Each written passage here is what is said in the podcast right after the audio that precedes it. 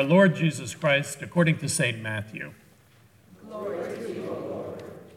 Jesus said, I thank you, Father, Lord of heaven and earth, because you have hidden these things from the wise and the intelligent and have revealed them to infants. Yes, Father, for such was your gracious will. All things have been handed over to me by my Father, and no one knows the Son except the Father, and no one knows the Father except the Son, and anyone to whom the Son chooses to reveal him. Come to me, all you that are weary and are carrying heavy burdens, and I will give you rest. Take my yoke upon you and learn from me, for I am gentle and humble in heart, and you will find rest for your souls. For my yoke is easy and my burden is light. This is the gospel of the Lord. Praise to you, O Christ. In the name of the Father, and the Son, and the Holy Spirit. Amen. Please be seated.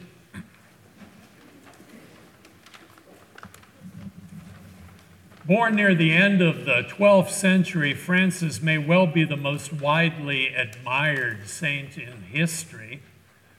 The agnostic French scholar Ernest Renan put it simply after Jesus, Francis of Assisi is the closest we have ever come to a perfect Christian. End quote. And so it is not surprising that churches around the world remember Francis this time of year, near the anniversary of his death, with a special celebration that pays homage to his life, teachings, and near mystical love for all of creation. Indeed, when I was a school chaplain, the Feast of St. Francis was the worshiping highlight of the year for the school children because it always included the blessing of the animals, which gave the kids a chance to bring their favorite pet to school to wreak joyful havoc. I somehow managed to come away from all of those services with all my fingers and toes but there were lots of dogs and cats and rabbits and snakes and other critters. And of course, many churches around the world do this too, and maybe Holy Trinity has in the past, I don't know. Uh, remembering St. Francis with a blessing of the animals liturgy. And this is a lovely tradition, and I do miss it from my days in school, but at the risk of sounding a little curmudgeonly, I do worry that by focusing so much this day on the blessing of pets, that we unwittingly sentimentalize Francis and domesticate the profound power of his example. Yes, Francis loved animals, but his theology of creation was in fact far more revolutionary and far reaching than merely blessing puppies and kittens. In his life and writings, Francis turned the conventional story of creation, whereby humanity is given dominion over the created order, on its head. For Francis, humanity is a humble servant to nature, appointed by God to be its caretaker rather than its consumer. As he wrote in his great anthem of praise, Canticle to Brother Sun, God calls us to see the wind and the sun and the water as subjects, not as objects, as companions who are themselves manifestations of God's glory. Francis experienced all of creation sacramentally. Nature is not for our use, it is rather the sacred womb from which we are born, and we are to honor it in the same way we honor our mothers and our fathers. All of which is to say that while Francis would no doubt welcome animals in church, I'm sure his far greater concern today would be the horrible mess we've made of our planet in the intervening eight centuries. I will not turn this into a sermon about climate change or our looming environmental catastrophe. Others are more qualified and able to speak to such things than I am. But I will say this if we are serious about honoring the Franciscan theology of creation, we should consider doing a bit more than setting aside one day a year to honor his memory and bless our pets. And if you want to explore what such more might be, I would encourage you to visit lutheransrestoringcreation.org. That's lutheransrestoringcreation.org, all one word, which is an organization of Lutherans who have dedicated themselves to caring for creation and to living responsibly in this world. They have some creative ideas, and their website is, I commend to you. Having said this, though, there is a great deal more to St. Francis than just his passion for nature. Our first lesson from Jeremiah, if you were listening, for example, gives voice to a second aspect of the Franciscan spirit, and that is, that is his care for the poor and his commitment to economic justice. Woe to him who builds his house by unrighteousness, Jeremiah bellows who makes his neighbors work for nothing and who cares not for the cause of the poor and the needy. End quote.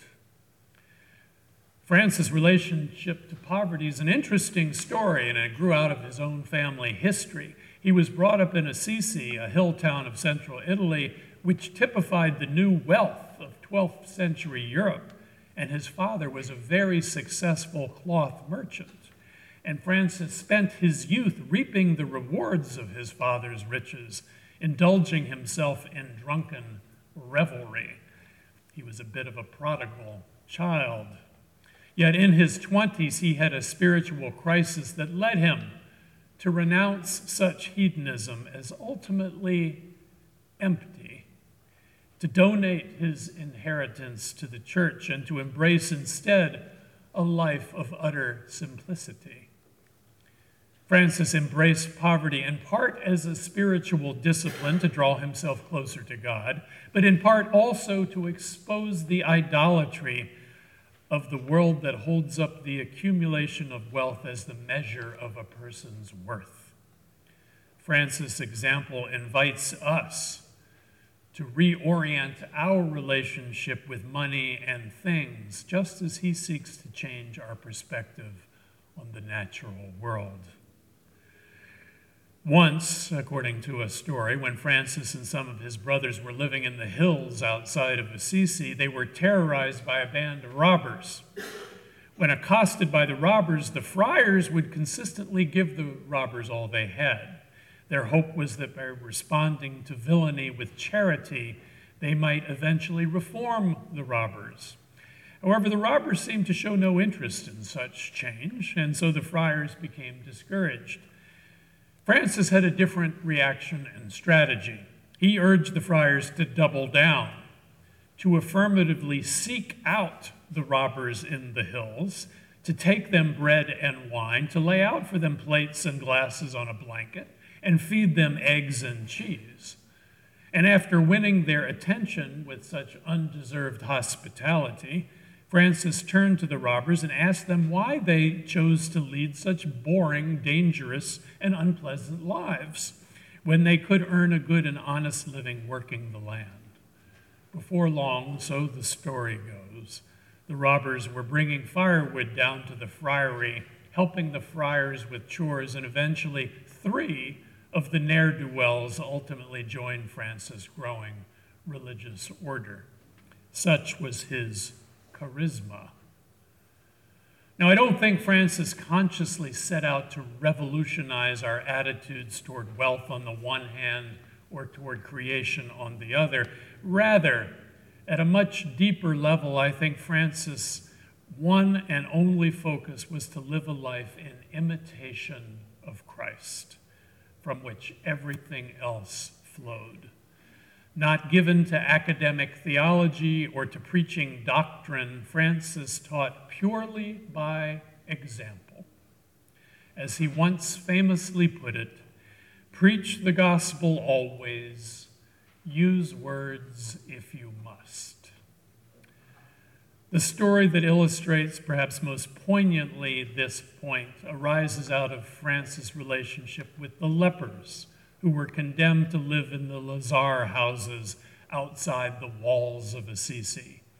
Throughout his 20s and 30s, Francis was incapable of mastering his horror of these crippled and foul smelling figures who haunted the roads until nightfall, begging for food and for alms. Finally, one day while riding a horse, Francis spotted a leper along the roadside. Despite his instinctive revulsion, Francis dismounted, gave the man a coin, and kissed his hand. The leper reciprocated with an embrace. While it was a breakthrough, Francis knew that to completely overcome his phobia, he would have to do more. And so he made it his habit to visit the lepers in their makeshift hospital beds each week, distributing alms, hearing their stories, and always greeting them with a kiss.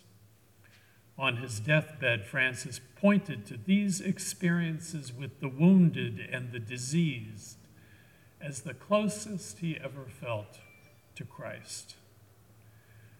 It takes the eyes of Christ to see the humanity in a person behind the disfiguring disease of leprosy, and it takes the heart of Christ to embrace such a person. Sadly, the world in which we live right now seems as antithetical to the Franciscan way as one can imagine. We treat the planet not with reverence, but with utilitarian disdain. We treat the poor not with compassion and support, but as somehow deserving of their place at the bottom of the free market economy we have come to idolize so much. And we treat each other not kindly as brothers and sisters in Christ, but suspiciously as competitors in a zero sum game of consumptive survival. It is so disheartening to see just how cynical, mean spirited, and lacking in humility our civic discourse has become. How utterly incapable we now seem to be to listen to one another with open hearts and open minds to acknowledge each other's wounds and to speak truthfully and humbly about both our successes and our failures and faults and complicity in the injustices of this world. Now, you may think that St. Francis, this otherworldly figure, is not relevant to this ongoing cultural and political tragedy, but I'd ask you to think again. For Francis teaches us that whatever the reigning secular rulers may do or not do, and however toxic our surrounding culture may be, our primary responsibility as Christians is nothing more and nothing less than to bear witness to Christ's life in everything we do. As church, we are an alternative political reality to the rest of the world, a reality grounded not in ourselves, but in the eternal truth of the kingdom of God Christ has inaugurated, but that remains yet to be fully realized.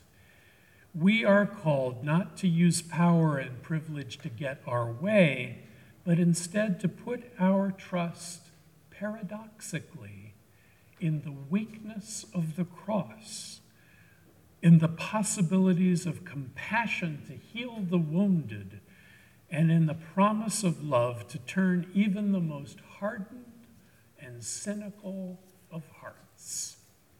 This is the Franciscan way. This is the way of Jesus Christ.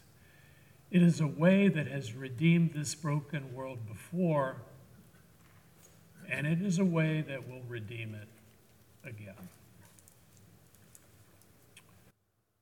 Thank you for listening to this week's sermon from Holy Trinity Evangelical Lutheran Church in Newington, New Hampshire. part of the Evangelical Lutheran Church in America. You can find us at hteelc.com, and don't forget, you are loved.